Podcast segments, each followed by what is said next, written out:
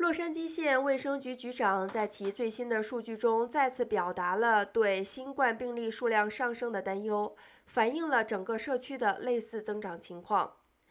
根据洛县公共卫生部的数据，截至五月十五日的一周以内，县学校有五千九百一十八例的阳性病例，学生中四千七百二十三例，教职员工中一千一百九十五例。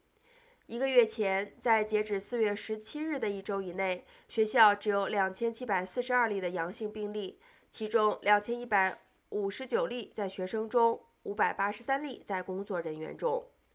随着阵亡将士纪念日周末的临近，卫生官员敦促居民在旅行前后要接受检测，并在人群中采取预防措施。